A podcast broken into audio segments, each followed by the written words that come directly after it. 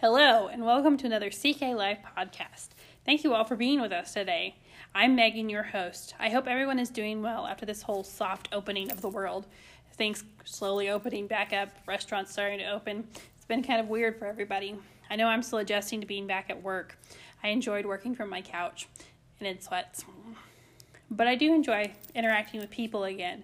You forget how much you enjoy that human contact, even if it's from six feet away. All right. Today we have seminarian Troy Bodman with us. He is a senior at Conception Seminary College and a member of Christ the King Parish. He was homeschooled here in Oklahoma City, and today is going to talk us about his little bit, little bit about his experience with homeschooling, since so many kids are now having the experience with being homeschooled. Please welcome Troy Bodman. How are you today? I'm doing fantastic, Megan. Are you doing all right? I'm doing good, thank you. So, can you tell us a little bit more about yourself? Sure. Basic background stuff. I'm the youngest of seven kids. God bless my mom and dad. um, they had their hands full.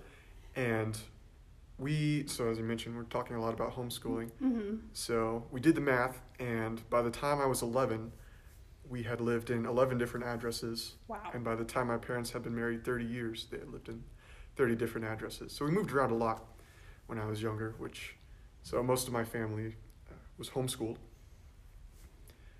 When we moved to Oklahoma City, when I was around 11 or 12, we decided to continue homeschooling. And I'm a fan of that decision. I, I've greatly enjoyed it. And then as far as my vocation discernment goes, I've always kind of felt the call to be a priest.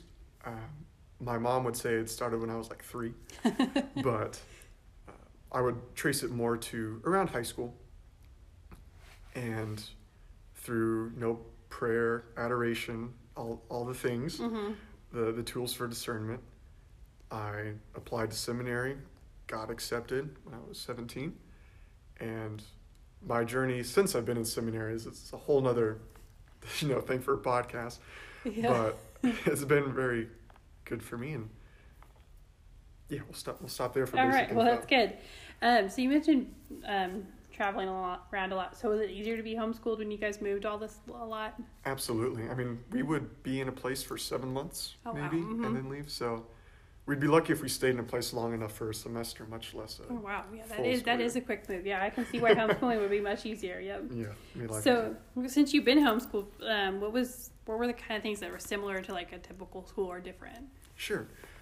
Well, I've to be fair, by you know, I'll admit the bias that I've never been to public school Yeah. or private school, but I've had several friends. I dated a girl who went to uh, Putnam City North, um, so I can draw from from their experiences, and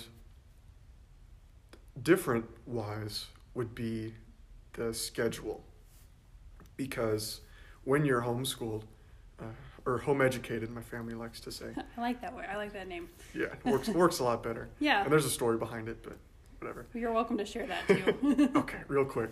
When my, okay, when my family first started getting into homeschooling, there was very much the stereotype, like there still is, of homeschoolers who still had to wear like polos and slacks and were very cloistered and Mhm. sequestered away from the rest of the world.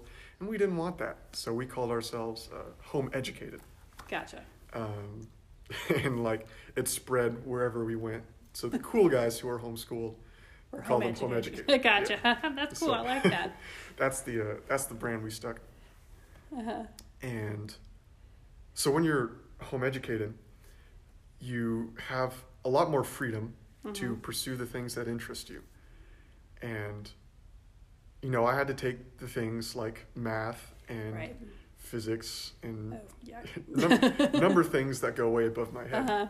But I also got to delve really deep into uh, history and literature and theology. Mhm. I, I absolutely like. In the morning, I would either read Calvin and Hobbes or um, Beginning Apologetics. Oh wow, that's a big difference. One of the two, whatever happened to be Yeah. closest. Um, so, and that, that that's one big difference is it's learn at your own pace. Mhm. So when I was a, it's also hard to say grade year because Uh-huh. when I was what would normally be considered a junior, I was taking college level English Oh wow. and freshman level math. Dang. Yeah. Um, so it's hard to say what year it is. Um, So that's cool. Yeah, I almost think that would have been worked well for me. I'm very artistic, and so I Mhm. feel like I would have functioned well. Not that I didn't take art classes in high school. I took my senior year. I think I had four cla- art classes, and I totally didn't take science any longer because I didn't have to. It's wonderful. I'm into that.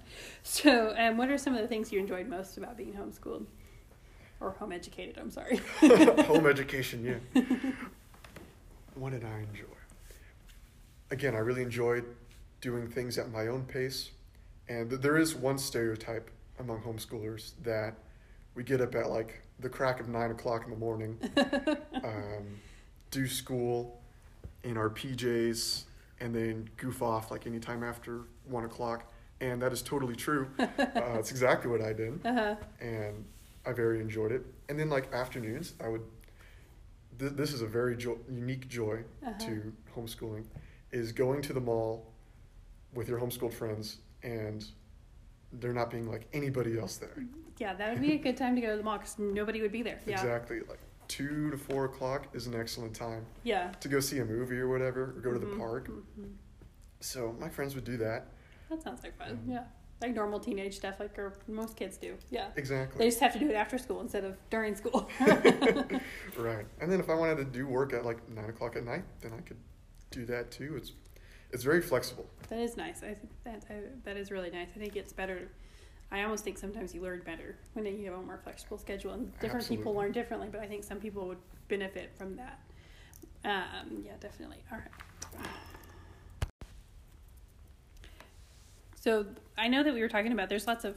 You said you also did normal activities and stuff like that. So there's lots of co-ops and stuff similar to that. Do you, did you ever participate in stuff like that, or like after school activities? I guess, or school activity, normal activities like sports or whatever, or Yeah. clubs and stuff like that. Yes.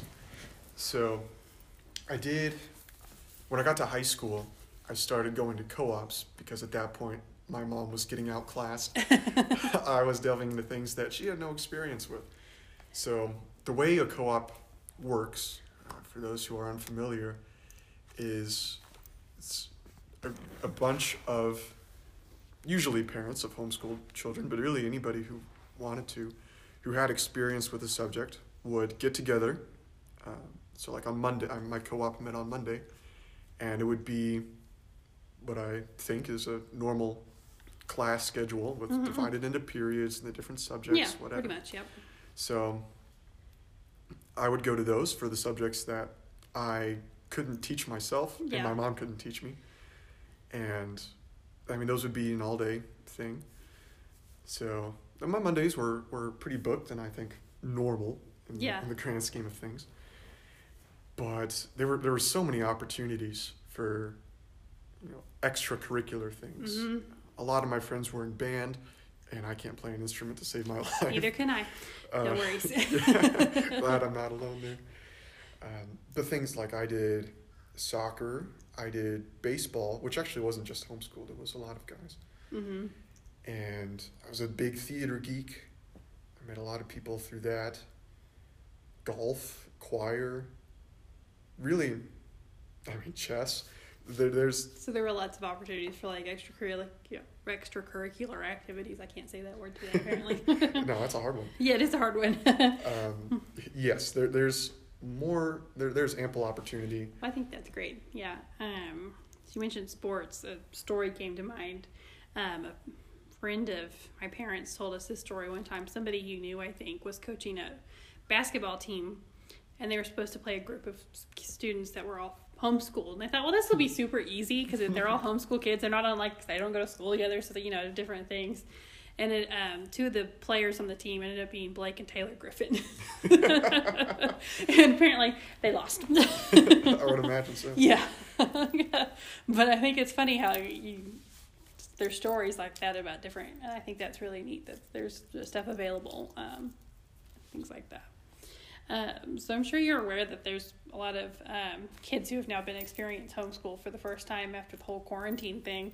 Um, what's some advice that you could maybe give them? Wow. Well, I'm, I'm sure at this point, schools. It is um, like cl- closing to an end, yeah. Sure. So maybe we needed this podcast in March. yeah, let's go back in time and publish it then. yeah. Advice. I would say enjoy it. uh huh. Like there is so much freedom involved. My so just a quick story, my dad is still working from home and Zoom meetings and whatever. And a lot of the people that work under him are complaining that like, no, their kids, they're getting all their school done by one, but like they're supposed to work for another four hours. Yeah. And my dad, who has been, you know, the principal, Uh-huh. if you will, of our homeschool, I said, if they get done by one, that's great. Yeah. Let them goof off. Let Uh them. Let them be kids. Yeah. yeah, exactly. Let them be kids, especially the younger ones. There's no reason to be sequestered in a brick building from Yeah. nine to four. So Yeah. I would say enjoy the freedom. Take the time to learn something new if you're Mhm. getting through it. Yeah, I think that was one of the things. At least I saw a lot of ideas about learning something new and doing something new. I know one of the parents I talked to, but this was shortly after the quarantine started. She was saying that her daughter always had wanted to be homeschooled, and I guess changed her mind when her mom was her teacher. but sure. It's uh, uh, homeschooling is certainly not for everybody. exactly. Yeah. um, but there's there's so much freedom and the ability to to excel hmm uh, with uh, home education. Yeah, and I think that's important too. Is that some it, works for some, it doesn't work for others. But I think it's I Mhm. think it's great that it worked so well for you and that you enjoyed it so Yeah. much. I, I was blessed in that regard. Yeah. Um, do you have any plans for this summer? Or Yes. So on May 25th, I'm going to leave Christ the King. I know for a little bit, and I'm going to go down to Blessed Sacrament uh, Parish in Lawton, and I'll be uh, the pastor's there. Uh, I'll be his assistant for the summer, who's and the then pastor down there? Father Brian Bittner. Oh yes. Well, it is until July 1st, and Oh. then everything's changing. and It's Oh. going to be uh, Father John Paul Lewis. Oh okay. And so, quick plug in as well. I will also be the director of the Quo Vadis Days retreat, which is at the end of the summer. And it is a discernment retreat for young men, high school through, uh, through college, who are discerning what God's plan for them is in their life, whether it's marriage, religious life, or the priesthood. So I would definitely, there'll be more information coming about that later. I But think that's awesome. I think that's great. I think that's a wonderful summer. yeah, Planned. So- excited. Yeah, it sounds awesome. Well, thank you so much for being with us today. No problem. Thank you, Uh-huh. Megan. All right, tune in next time for another CK Live podcast.